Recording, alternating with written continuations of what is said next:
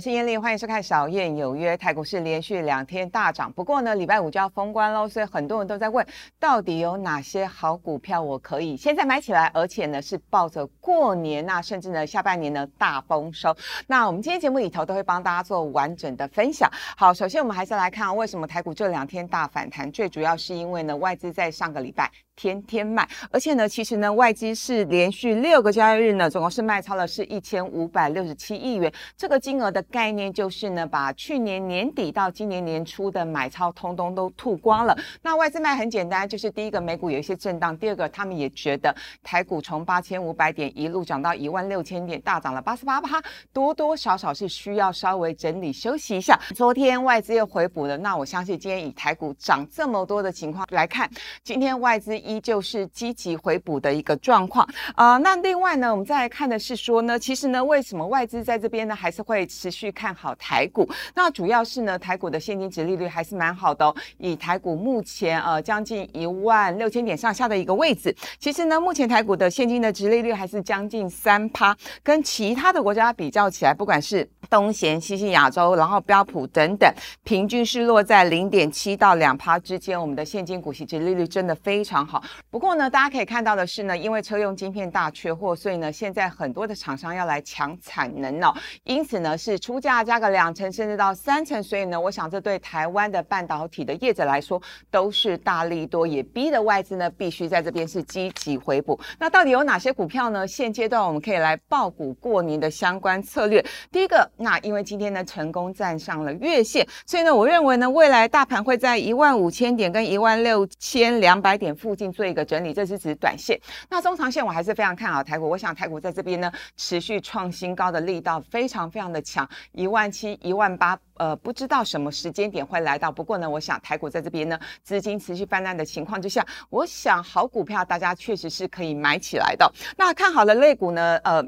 如同我之前跟大家不停的强调，三大类股大家可以做一些关注跟布局，包括半导体、五 G、电动车等等，其实都是息息相关的，因为半导体也是 五 G 跟电动车最上游需要用到的制程跟材料等等。持股的心态，第一个，如果说呢筹码比较凌乱的一些相关的类股，比如说像航运股啦，我觉得大家就不要那么的对它有一些执着，你可以把一些资金呢挪到所谓的我刚刚提到的这三大类股里头，然后保守的，也就是你很担心担心封关之后，我们台股大概休息十一天，这十一天里头，万一美股有什么任何的风吹草动，你会很担心的话，那不如呢，你降低一点点持股的水位，我觉得也是一种做法。然后，如果你现在手上有的都是好的股票的话，我觉得你就不用担心，不用害怕，你就继续摆着。那空手的人呢，现阶段要不要追高呢？我也觉得不用啦，等到呢台股呢哪一天啊，看到大家呢随着美股回档有一些拉回的话，我觉得空手呢你可以再进来捡便宜。好。观察指标一样，既然我看好是半导体的族群的话，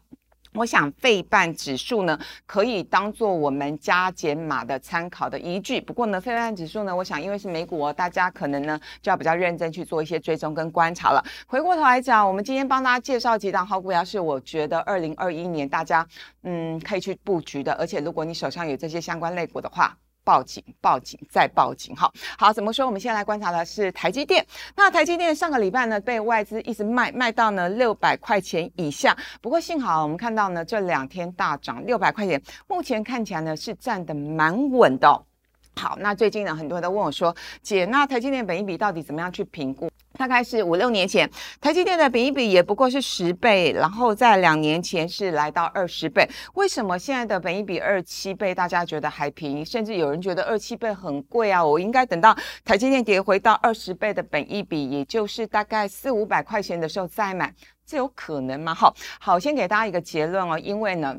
呃，所谓的一个本益比呢，会随着大盘指数一直创新高，所以好的公司、好的股票，它的本益比也会创新高。第二个，毕竟呢，目前是一个低利率、零利率的一个时代，所以所有相关类股的本益比也因此会垫高。我个人的看法是呢，台积电的本益比二十七、二十八倍，甚至到三十倍，一点都不为过。所以，我们之前在节目里头帮大家分享的，台积电有机会赚到八百块钱，我觉得是时间早晚的问题。但是，至于外资说的一千块，我觉得可能还要再观察，因为呃，我们要务实一点啦、啊，有机会到八百，你再来看下一步怎么走哦。所以呢，我想台积电的这个相关的一个买卖的区间，大家可以做一些思考。那么再来讲的是联电，联电我也很喜欢啊、哦，因为上个礼拜呢召开了法。法说会，法说会释出了一连串的利多。包括特别提到今年的资本支出是成长五成，那如果你是我的忠实的铁粉的话，你应该有印象，今年的资本支出成长不会反映在今年的 E P S， 而是反映在明年的 E P S。 所以呢，我们看到呢，去年的 E P S 是 二点三，今年有机会是三块钱以上，那明年更不得了，明年至少是三块多起跳。而且呢，联电跟台积电比较不一样的地方是因为呢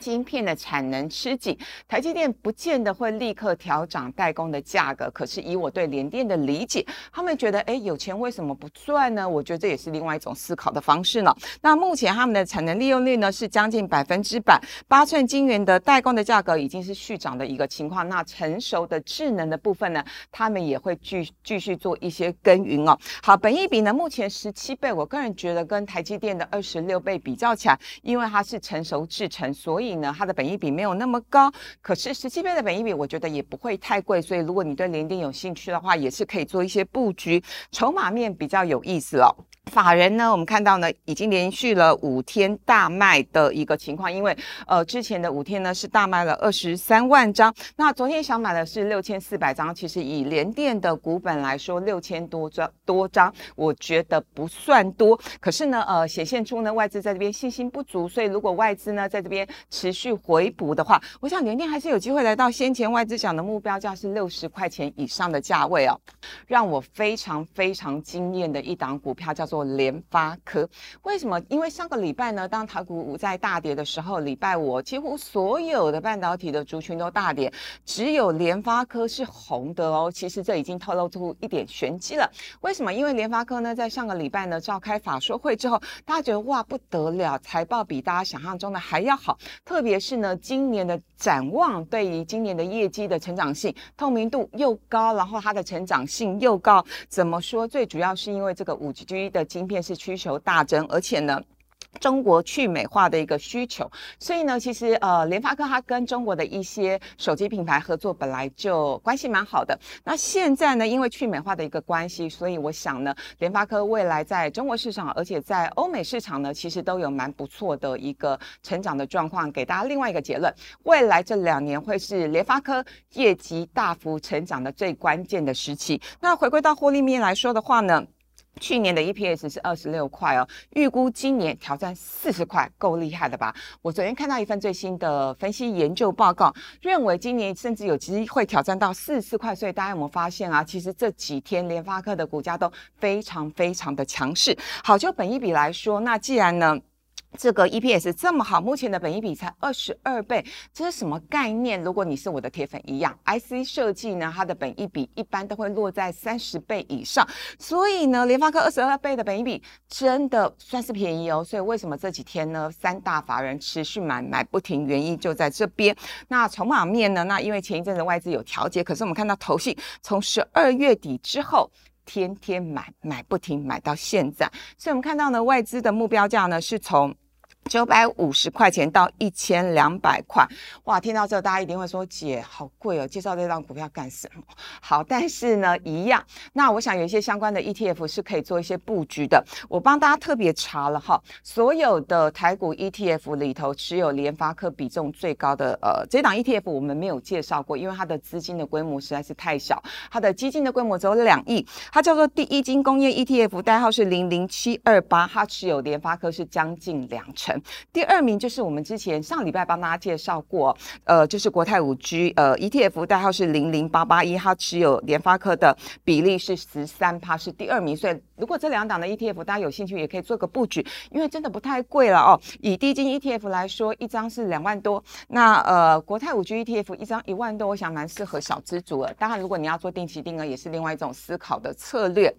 再来，我们再介绍两档股票。那这一档是所谓的基期比较低，有机会落后补涨的，叫做金元电。因为金元电是封测股啦，那其实大家看一下它的股价，它的股价基期不是那么高，为什么？因为它之前是华为受害股。那当然呢，那联发科也是它主要的一个大客户。现在呢，随着联发科的业绩是强强棍，那我想金元电的业绩呢也是有机会呢是持续成长。那所以呢，特别是提到一个转机性的一个题材，因为呢，它去年的 E P S 是三块，预估今年也是三块多，那成长幅度不高，对不对？主最主要还是因为它之前华为的订单掉了，那现在有联发科、有 Intel 的订单灌进来，所以呢，我想法人在这边呢有一些加码的一个趋势。那目前本益比也不太贵，是十二倍，筹码面哎很特别哦，它是投信认养股，跟联发科一样，从去年十二月底到现在，投信几乎是天天买买不停。只是呢，我想它的成长的幅度跟联发科比较起来，还是不能比了哈。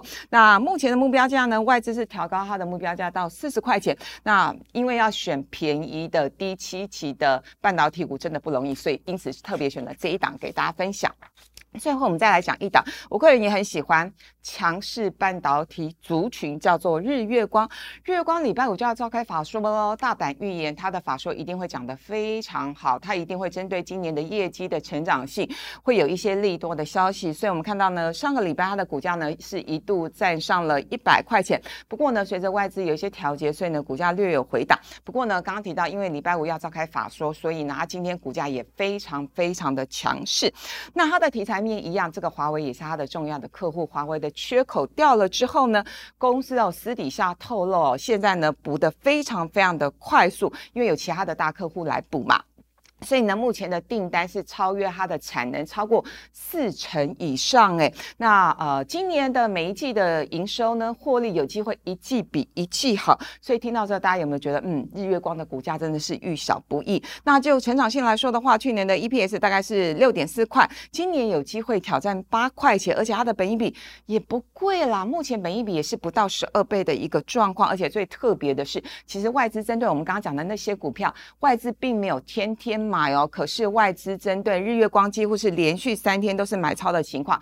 我估算一下，今天跟明天外资应该会持续买好，所以这张股票我觉得也还不错。外资针对呃日月光的目标价是喊到一百一十八块钱以上，所以呢，我想今天介绍的这些好的半导体的族群，如果你手上有的，第一个你就续报；那如果呢你手上没有的，也不需要短线急着追高，利用一些股价有回档的时候，我们再做逢低布局，相信呢中长线我们都有机会赚到钱。那我们今天节目就进行到这边，祝福大家平安赚大钱。